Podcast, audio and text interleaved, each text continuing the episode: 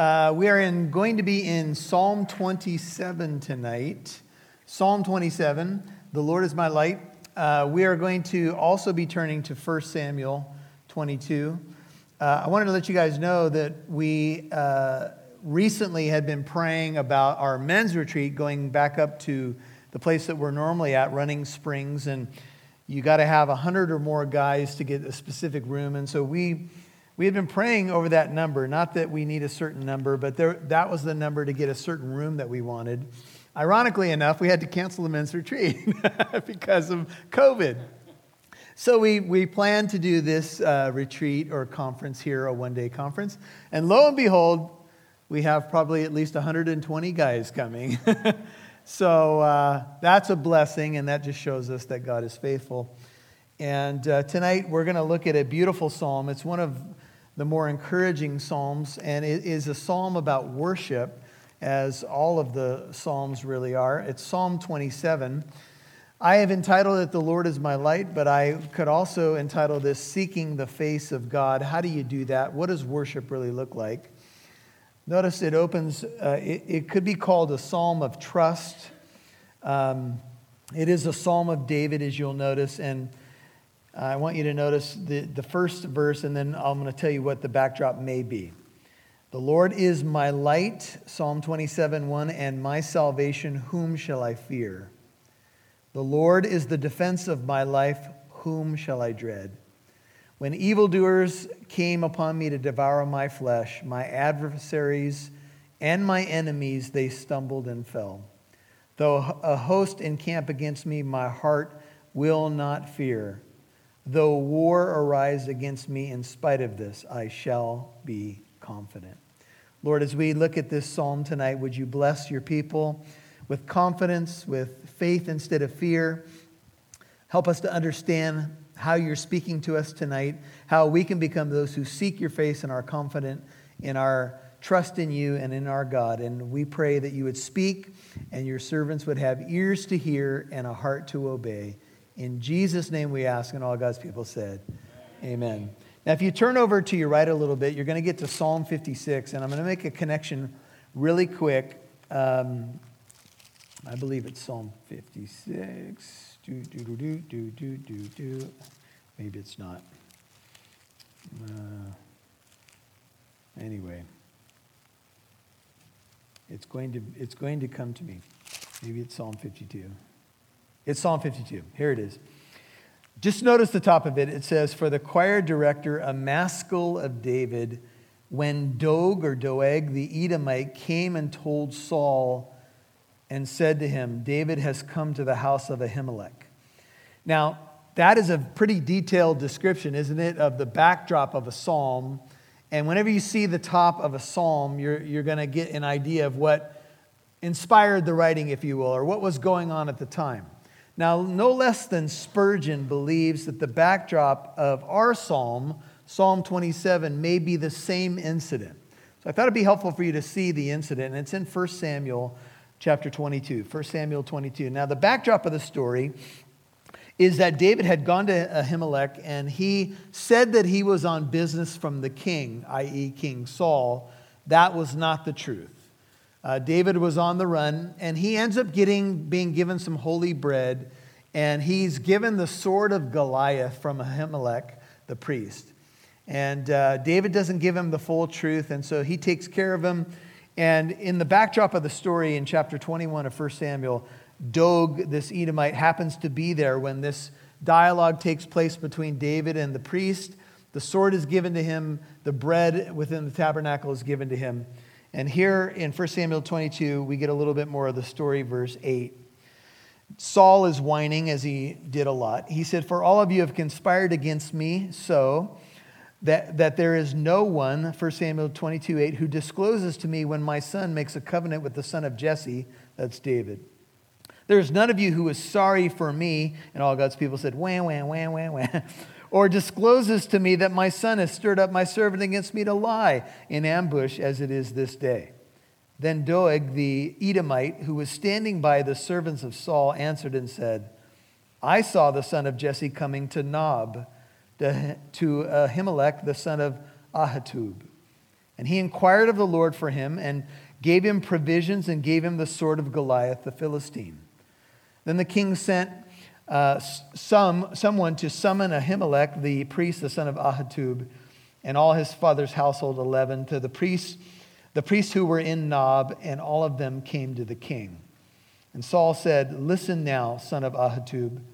And he answered, Here I am, my lord. Saul then said to him, Why have you and the son of Jesse conspired against me? Saul was obviously freaked out and nervous and all of that. In that you have given him bread and a sword and have inquired, inquired of God for him, that he should rise up against me by lying in ambush as it is this day. Then Ahimelech answered the king and said, And who among all your servants is as faithful as David? Even the king's son in law, who is captain over your guard and is honored in your house. Did I just begin to inquire of God for him today? Far be it from me, do not let the king impute anything to his servant or to any of the household of my father, for your servant knows nothing at all of the whole affair. And he was telling the truth. David actually wasn't truthful with him. But the king said, You shall surely die, Ahimelech, you and all your father's household. And the king said to the guards who were attending him, Turn around and put the priests of the Lord to death, because their hand also is with David, and because they knew that he was fleeing and did not reveal it to me. But the servants of the king were not willing to put forth their hands to attack the priests of the Lord. Then the king said to Doeg, You turn around and attack the priests. And Doeg the Edomite, we might call him Dog the Edomite, turned around and attacked the priests, and he killed that day 85 men who wore the linen ephod. He struck Nob, the city of the priests, with the edge of the sword, both men and women, children and infants, also oxen, donkeys, and sheep. He struck with the edge of the sword. But one son of Ahimelech, the son of Ahitub, named Abiathar, escaped and fled after David. And Abiathar told David that Saul had killed the priests of the Lord. Then David said to Abiathar, I knew on the day when Doeg the Edomite was there that he would surely tell Saul. And then these fateful words I have brought about death of every person in your father's household. Stay with me, don't be afraid. For he who seeks my life seeks your life, for you are safe with me. This tragic incident where David actually owns what happened, it's refreshing to see a man be a man and actually own his own mistake, even though we could say ultimately David is not responsible, but he did not tell the whole truth to Ahimelech. And then David says these words I have brought about the death of every person in your father's household. You want to talk about something tough to live with? Talk about, you know, reflecting on a moment in your life where you thought you were doing the right thing. And it, it amazes me how David takes responsibility. Back to Psalm 27. No less than Spurgeon, the Prince of Preachers, believes that Psalm 27 may have the backdrop of what I just read to you, and that David wrote what he wrote in the wake of this terrible incident where he felt somewhat responsible. And he says that he was responsible for the death of 85 priests, but not only that, this Dog the Edomite went into the city of Nob and killed women and children and young and old, and it was a brutal, brutal situation. And in the wake of that event, Dave, David wrote Psalm 52 as we saw the heading, but maybe as well Psalm 27. And I want you to just be thinking about that to understand that when the psalmist writes some of the Psalms, the pain and the anguish and the difficulty behind the writing is something that often gives us a lot more insight than we had before. Now read the opening verse The Lord is my light and my salvation. Whom shall I fear? David had spent a lot of his life on the run from Saul, from his own son Absalom, who wanted to kill him and take the throne from his father, from men like Doeg, who uh, hated him and wanted to kill him. And David, even though he was a warrior and a shepherd, he points to the Lord as his light and his salvation or his deliverance. And then he says, Whom shall I fear? The Lord is the defense or the strength, New King James, the stronghold ESV, NIV, the fortress of my life, whom shall I dread? Now, sometimes when you see a psalm, the psalmist is asking himself questions in light of what he knows about God. And I think that we need to do some of this as well. Sometimes we have something that floods our heart, And it's something like this it's like, I'm afraid, or I realize that this person hates me, or this group of people is after me, or someone's trying to tarnish my name, or someone has it out for me. What should I do? And sometimes we have fear that floods our heart. Fear is a very normal human condition. And fear has been a dominant theme for our culture for at least the last six months. But I'll tell you that there's people who live in fear every day, no matter if there's a COVID outbreak or whatever else may be going on. They are petrified by life. Hebrews chapter 2 says people live in fear of death their whole lives. Fear is a very real human condition. And David had to ask himself, Since the Lord is my life, whom shall I fear? The Lord is my light and my salvation. Now, when the Bible uses a uh, image like light or a metaphor of light, it's good to contrast it with the opposite, which is darkness. And the Bible says in 1 John 1 5 that God is light, and in him there is no darkness at all. God is light. And light is the opposite of darkness. And the Bible says that God has transferred us out of the kingdom of darkness into the kingdom of his beloved Son, or he's transferred us into his marvelous light. And then the result is that we are to walk as children of light. We are no longer in the darkness. And darkness is a metaphor for the kingdom of darkness and the prince of darkness, Satan himself, and all that that represents. And the metaphor, if you walk it out, Jesus said the religious leaders of his day were hypocrites and they were like blind men leading blind men. And if a blind man leads a blind man, will they not fall into a pit? Jesus said. This is what happens with spiritual darkness. Sometimes we wonder why people can't see, why they can't understand uh, truth and light. And light is a, a metaphor in the Bible for God. God is light, for his truth it also speaks of comfort, love, and hope. So it's a beautiful picture, light in our lives. The Lord, the declaration of the opening, is my light, and notice it is, He is my salvation. Whenever you see the word salvation in Hebrew, to the best of my knowledge, you, that will be the word Yeshua, which translates into Greek Jesus. Jesus is God's salvation.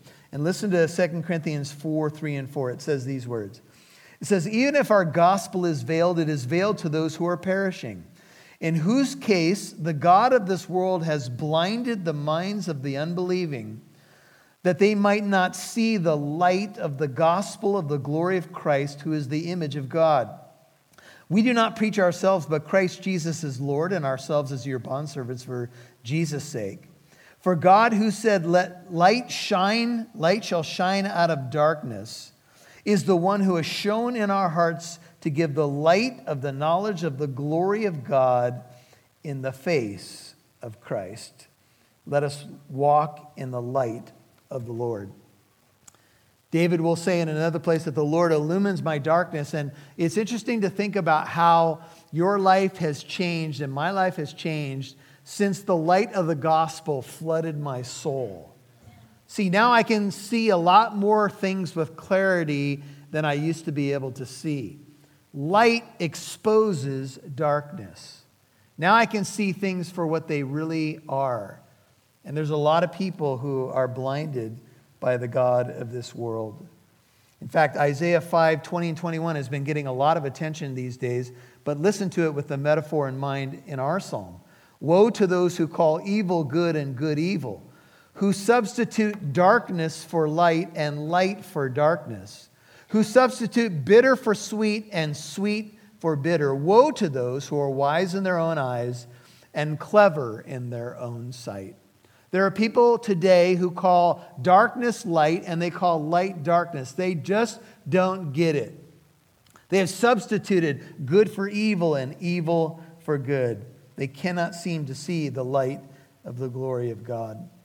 In Psalm 4 6, it says, Many are saying, Who will show us any good? And then the psalmist says, Lift up the light of your countenance upon us, O Lord. Light. It arises in the darkness for the upright. He is gracious and compassionate to the righteous. When Jesus was walking the planet, he was the light of God who had come into our, di- our darkness. In fact, it says, In him was light, and that light was the life of men. John chapter 1. Jesus said, Whoever follows me will not remain in darkness, he will have the light of life. Jesus is the light coming into the world, illumining every person. But some people refuse to come to the light. John chapter 3, Jesus still speaking lest their deeds should be what? Exposed. They won't come to the light because they know the light of God will expose their darkness. And in order to be ultimately healed, you must come into the light. In order to have sin lose its power in your life, you must put it into the light. You must let God deal with it. In fact, James 5:16 even says confess your sins one to another that you may be healed. That can be very difficult. It says of the Lord, he covers himself with light as with a cloak, Psalm 104, verse 2, stretching out heaven like a tent curtain. Just like David says, The Lord is my shepherd, in Psalm 23, in Psalm 27, he says, The Lord is my light. He leads me, He guides me, He illumines my life. In fact, His word is a lamp to my feet and a light to my path. Psalm 119, 105. And the reason why the Word of God is light is because it comes from the God who is light. I've told you this story before, but many years ago, we, we had some young uh, boys who were from the African Children's Choir. And we had them stay over at our house, and we had a bunch of host families way back in the day in our church, and the kids were still young. And uh, we had, I think, three boys, three African boys stay at our house and we got to drive them to a couple places to have ice cream and stuff. And they, they were part of the choir, so they liked to sing. And they were in the back seat of my car, and they broke out into song, He is your light, He is my light. And they started singing in the back of there, He is your light. And they would call everybody Uncle, Uncle Michael, listen to the song, He is your light, He is my light. And we're all in the car, oh yeah, baby, here we go. And whenever I would drive them somewhere, they would say, Thank you, Uncle Michael, for driving some, us somewhere, and may God richly bless you. And then I looked at my kids and I said, Do you see that? Do you hear that? They're blessing me wherever I drive them. This is amazing. Anyway, I love you guys. You guys are very polite young men. Never mind. Jesus is my light. And because that's true, look at the result. Here's the question that you should ask yourself if the Lord is your light, if you're saved out of the kingdom of darkness into his marvelous light, then whom shall you fear? Or could I put it another way? Why, do you, why are you so afraid? If the Lord is your light, if you really believe he's going to write, he's written the beginning, the middle, and the end of the story, why are you so afraid? You know, there's a lot of Christians today that operate their whole lives in fear. And if you let fear immobilize you, then the enemy has you exactly where he wants you. See, I don't have to fear because I know in whom I've trusted. Now, there's times when I'm afraid, certainly. Fear is, a, is an emotion that we deal with, it's a reaction to circumstances. But I think we need to ask ourselves if we believe the first part of verse 1, then we should say, Then whom shall I fear? The Lord is the defense of my life. He's my protection, my stronghold. Whom shall I dread? In the book of Romans, uh, chapter 8, verse 31, it says, If God is for us, who can be against us? Do you believe that? Do you believe that's true, or do you believe that's just a Bible verse that you quote? it's true. But here's where we need the light of God's word to help us when we are being invaded by the darkness of fear. David says, When evildoers came upon me to devour, 1 Peter 5 8 says, The, the uh, devil goes about as a roaring lion seeking someone to devour. Here, David says, Evildoers were looking to eat me up or devour my flesh. My adversaries and my enemies, what happened to them? They stumbled and they fell. Though a host encamp against me, and David certainly had that as Saul's army was searching for him, and Absalom had an army that would go after him. He said, Though I had a whole host, a whole army against me, encamped, ready to battle the next day, if you will, my heart will not fear. Though war arise against me, here's that word against again. In spite of this, What's David say? I shall be confident.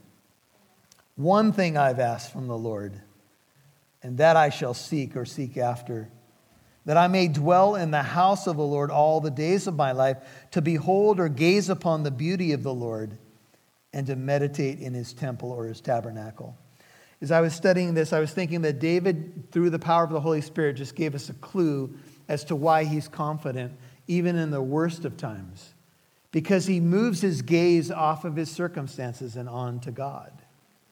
I mentioned to you that when we studied the, the little exhortation in 1 Thessalonians 5 where it says to pray always or pray without ceasing, I told you that that word in Greek can be defined as a Godward gaze. It doesn't mean that you're not going about your day or driving in your car or doing your work or whatever it may be. But on a deeper level, there's a gaze that is fixed on God. It's, it's a turning your eyes away, and I use eyes in quotes here because it's not always possible to turn away from something, but it's, it's turning your heart to God. Worship, please hear me well. Worship at its root, if you were to break down the definition of worship, it means to draw near to God. Worship is to draw near. When you're not worshiping, you're far away. When you're worshiping, you draw near. And James 4 8 says, When you draw near to God, he will what?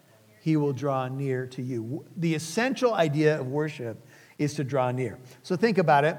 Uh, on a Sunday morning, we come together, we have a couple of church services, and the intent of walking into a building like this is not to, uh, you know, check a box or anything like that. It's for us to collectively do what?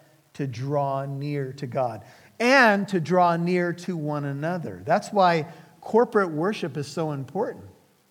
Because if you try to worship uh, through a screen, even though that's helpful, I know we have some people that have joined us tonight, it's, it still can't fully substitute for corporate worship because corporate worship is not only drawing near to God, that's the most important thing, but we come near to one another and we approach the throne of grace. We draw near with boldness to the throne of grace that we might find mercy and help in time of need. And there are people who help us draw near. Uh, God gives us people in our lives that might encourage us. We might have a teacher or a worship leader or a Sunday school teacher, or maybe we have somebody greet us before we even enter into the sanctuary that helped me draw near. And essentially, what they help me do is fix my gaze back on God. Because there's a lot of things that distract us in this world, amen? a lot of things that get our attention, a lot of things that we get consumed by. And worship at its core is to refix your gaze on Jesus, who's the author and perfecter of your faith. Amen? And this, this is the battle that we have. That's why uh, we, we've talked a lot about different ways that you can get yourself in the spirit, so to speak. David's giving us a clue that when we're overwhelmed by fear, when we have difficulty, instead of making a list of all these things that we could do, and we, we tend to do that, we, we Americans like bullet point lists and we like our plans. But I want you to see in verse 4, there's a key phrase. David says one thing. One thing. And I couldn't help but think of the Martha and Mary story that you all know well in Luke chapter 10. Because when Jesus corrects Martha for being all freaked out and mad at her sister and all of that, he said only one thing is necessary, and your sister chose the better part. What was Mary doing? Remember what she was doing? She was at Jesus' feet drinking in his word. See, the, the one thing that you need in your life that's really going to make the difference, really going to kind of move your heart from fear to faith is worship. And the object of your worship, of course, is the God who is light. And so David says, One thing I've asked from the Lord. And not only have I asked him, I'm going to do what? I'm going to seek it. Sometimes what we do is we, you know, like uh, when Moses is praying and, and God says to Moses, uh, What are you doing praying? Move forward, right? The sea's open, man. All right, you, you've prayed, now go. And Jesus says in Matthew 7 7, ask, seek, and knock. And the door will be opened. See, a lot of us Christians are good at asking, we're not so good at seeking, and we certainly aren't very good at knocking. But there is a progression even in how Jesus taught us to pray ask, seek, knock. God wants you to seek Him. He says, So I'm going to ask.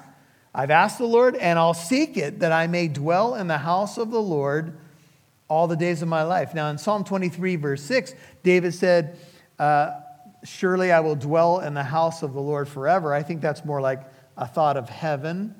Here, it's all the days of my life. So here, it's, it's the idea that this is possible in my earthly pilgrimage to behold, middle of four, or gaze upon the beauty of the Lord and to meditate in his temple or at this point, it would be more specifically his tabernacle. David wanted to build the temple, but Solomon was the one who built it.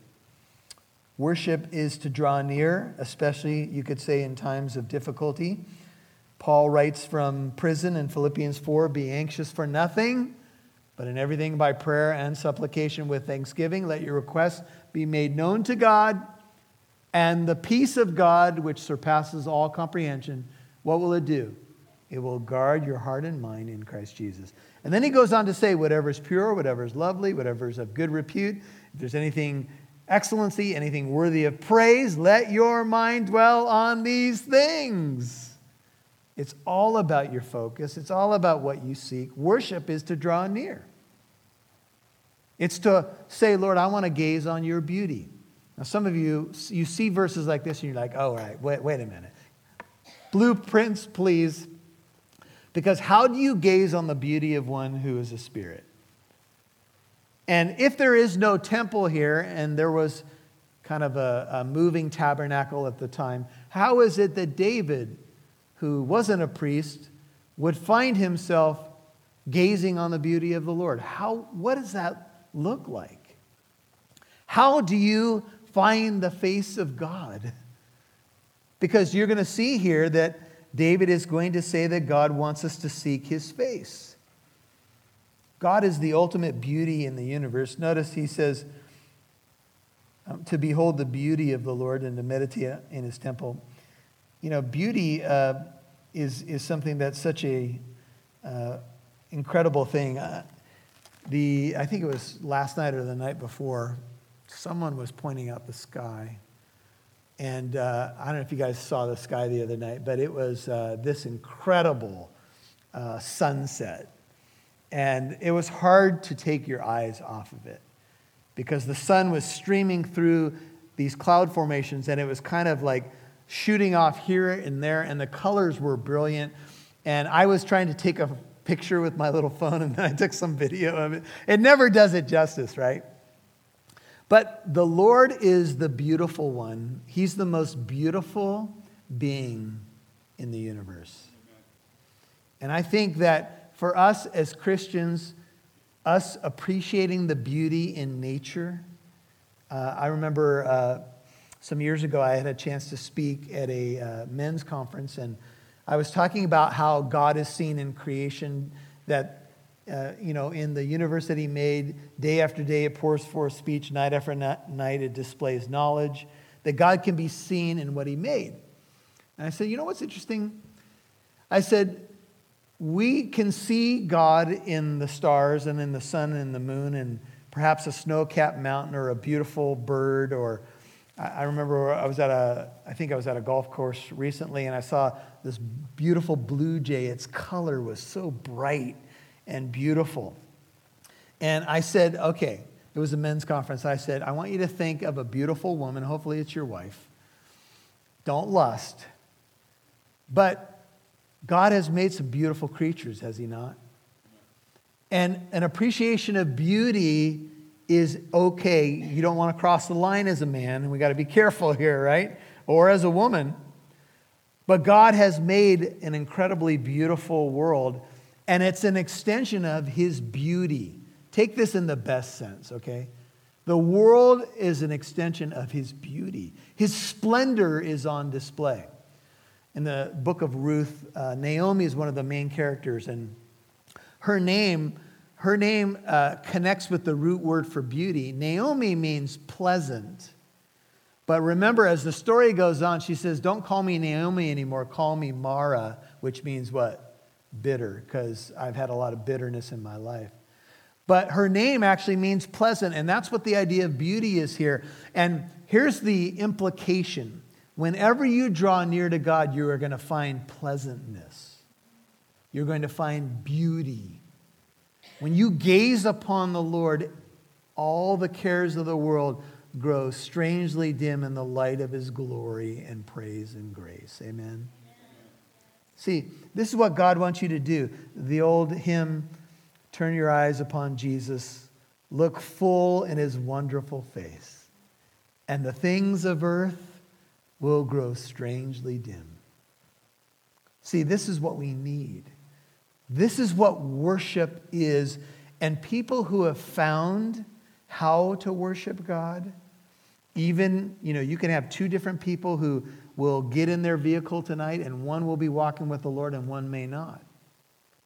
There will be a bunch of people who wake up in this city tomorrow morning. Some will be worshiper, worshipers of God, and some will not. And it's not that God is not available to all of us and to all believers.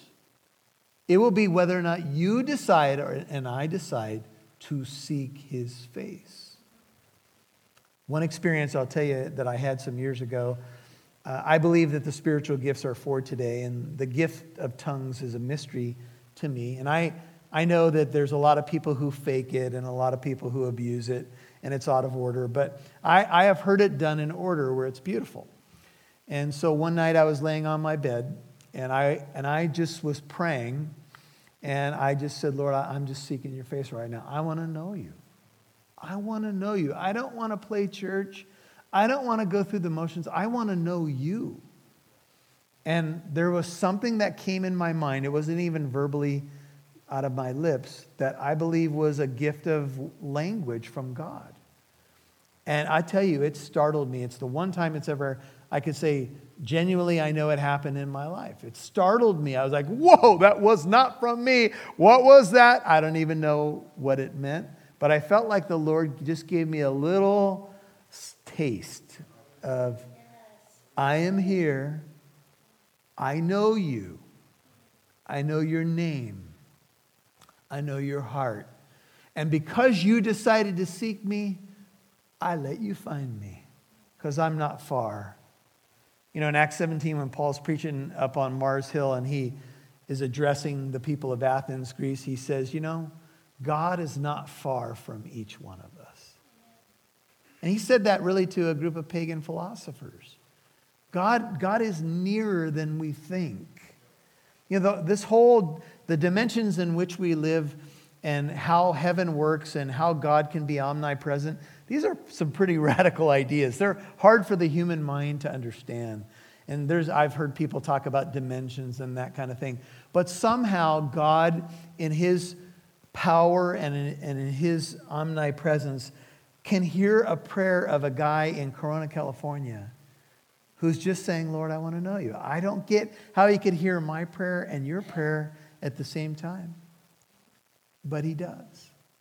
And he touched me back. And it was as if he said, Michael, I know you, and you know me.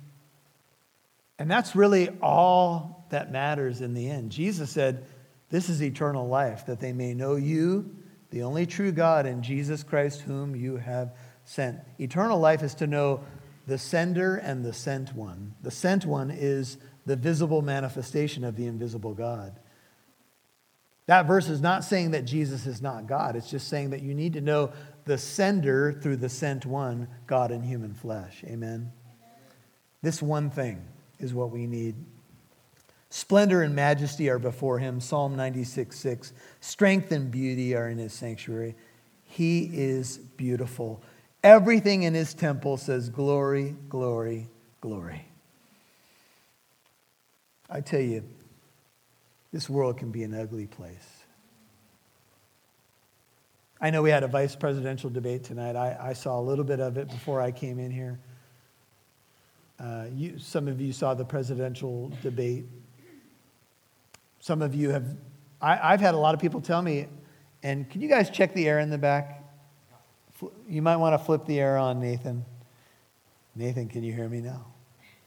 I think we need the air condition flipped on. Thank you. I'm not preaching on hell, otherwise we'd be good.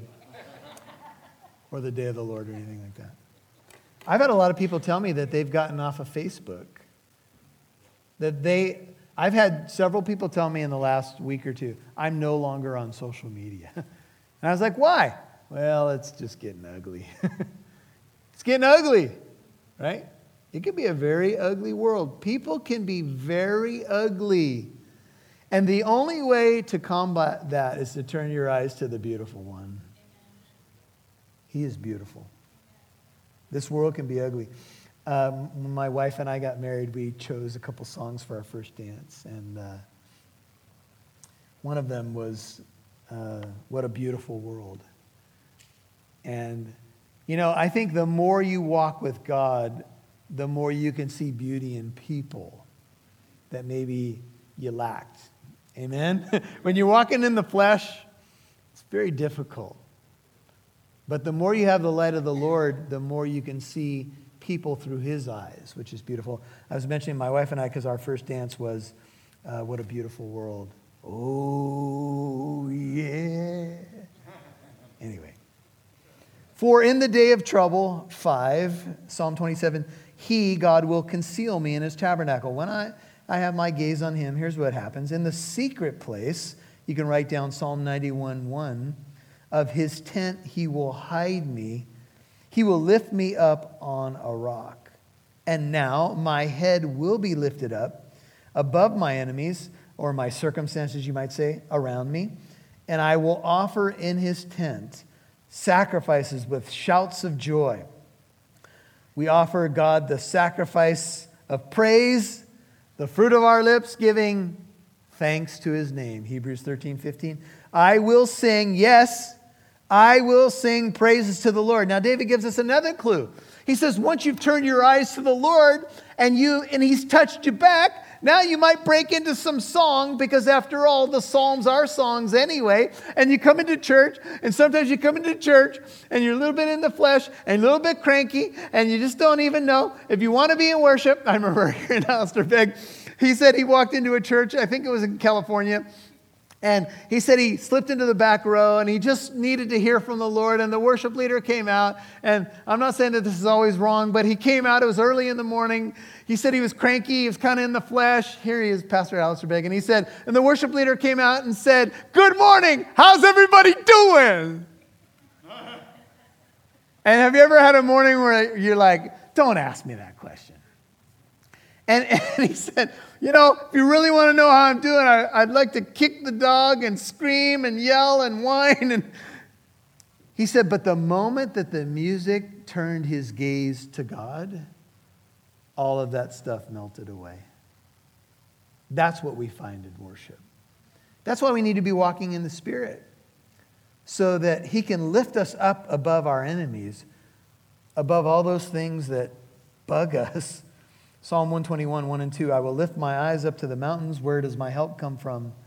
My help comes from the Lord who made heaven and earth. The Lord is good. Nahum 1 7, a stronghold in the day of battle. He knows those who take refuge in him. So David says, I will offer in his tent sacrifices. I will give shouts of joy. Remember the backdrop of the psalm. If this is what it is, David had a lot to be bummed about, but he, he spoke to his own heart. I will sing Yes, end of six, I will sing praises to the Lord. It's going to change my heart. Hear, O Lord, when I cry, seven, with my voice. Be gracious to me and answer me. When thou didst say, Seek my face, my heart said to thee, Thy face, O Lord, I shall seek. Hear me when I cry. Be gracious to me. The Lord is gracious and compassionate, full of mercy. And the Lord has an instruction for David. He says, Seek my face. And it's for you and me too. God says, Seek my face. Now, I was curious. I've read this many times. And I wondered, where has God ever said, Seek my face? And it struck me. And it's in Second Chronicles 7. It's, this is one place. And it's a verse that's being quoted everywhere. if my people who are called by my name will humble themselves and pray, if they will seek my face and turn from their wicked ways, then will I hear from heaven, forgive their sin, and heal their land. God calls you and me to seek his face. Now, I'm still, I threw out the question about the mechanics of that, but I think we're all starting to get it because this is a spiritual endeavor. When someone is physically in front of me, and I, I, gave the illustration recently of my wife, if I were to hold my wife's face and look into her eyes, that's a physical encounter, and that, that can be a very beautiful thing, uh, a relational intimacy kind of thing. But how does one do that spiritually? How, how do I seek God's face? Because He's Spirit. Now, Jesus isn't walking the planet physically anymore. Some people had that chance to look into the face of the Messiah. Wouldn't you, wouldn't you like to have had experience that? Some people probably didn't appreciate that. And one day you will see his face, praise God. And that's coming. But how do we do it spiritually now? How do we draw near? What does it mean to seek God's face? Well, I think that one of the main ways that you seek God's face is to slow down and turn your eyes to prayer and His Word, to worship. You're the one that lifts my head. Even though I haven't seen Him, I love Him. And I know I'm going to see Him. And so sometimes I have to ask the Lord to teach my eyes to see beyond the physical. Everybody with me? Teach my eyes to have 2020 spiritually speaking. Enlighten my eyes to see you in the little and big things. Teach me what it means to walk in the Spirit. Teach me how to abide. Teach me how to turn to your word and turn to prayer when my temptation is to do everything but that?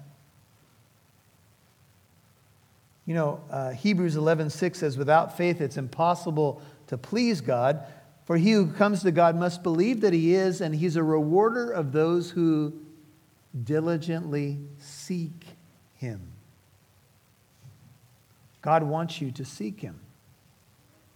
You know, some of us are really good at seeking after the things that we want to get done, and we won't quit until it's done.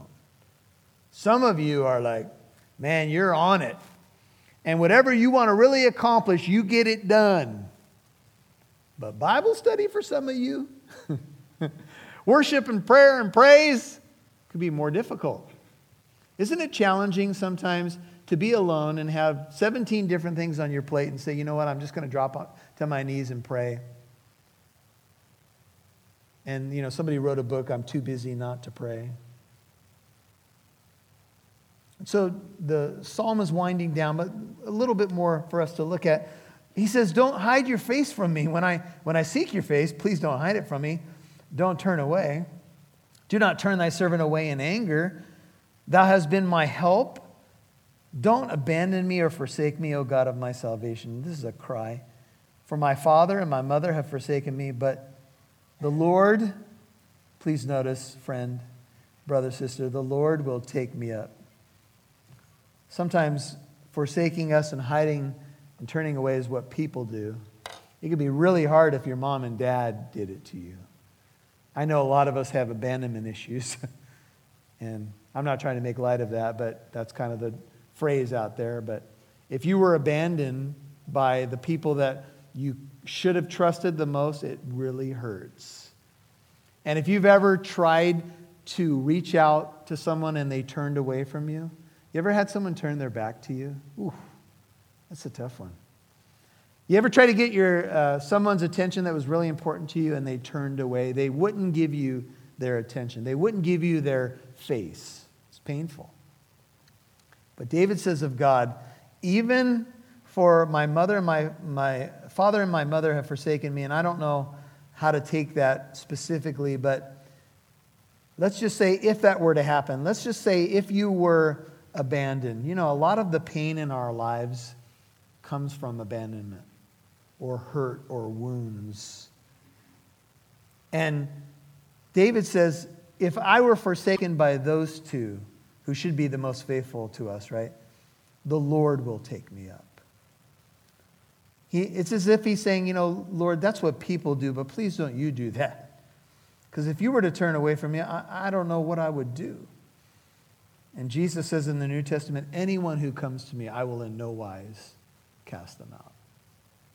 Come to me, all you who labor and are heavy laden, and I will give you rest. Come. Anyone who will come to Jesus, he will not turn away. Anyone who will come in humility, no matter who they may be tax collector, prostitute, etc. he will not turn away. So David says, Teach me your way, O Lord. 11. Lead me in a level path because of my foes. Do not deliver me over to the desire of my adversaries, for false witnesses have risen against me, and such as breathe out violence. And then these two verses I would have despaired. I would have been afraid. I would have broken. I may have lost hope unless I had believed that I would see the goodness of the Lord in the land of the living. This is just simply a statement of faith. After he says, Teach me, don't deliver me over, help me to walk on a level path. He said, I would have despaired. I, I could have been overwhelmed by fear unless I had what? Believed. See, David was a man of faith. He was a man of action, but he was a man of faith. Unless I believed, unless I believed that Doeg and his group wouldn't overtake me. Unless I believed when I was younger that Goliath, as big and as intimidating as he may be, was nothing compared to the power of the living God. Do you still believe that that same God's alive and well today in your life and circumstances? Unless David had said, you know what? I know Saul wants to kill me and he, he's thrown a couple of spears at me uh, at the dinner table. But I believe that God has a good plan for my life, and I believe He won't abandon me. And Absalom, who tried to take the throne away, even though it broke David's heart, Absalom ended up seeing his own demise because David was God's man. And you are God's child. I would have despaired. I would have lost all hope unless I had believed. I would see the goodness of the Lord in the land of the living. I, I would say for the Christian, uh, Bible verses are important to uh, continue to meditate on, but there's a little positivity here. If the backdrop of the story is Doeg and his lies, and he just killed 85 priests and destroyed this village, and David is in despair, how could he say this? How could he not be stuck? But yet he trusts in the Lord. And so the final verse says, Wait for the Lord. The Hebrew word could be translated wait or hope. And you could write down uh, Isaiah 40, 31. Those who wait for the Lord will renew their strength, mount up with wings like eagles. Here it could, it could be rendered hope in the Lord or wait for the Lord. And then be strong.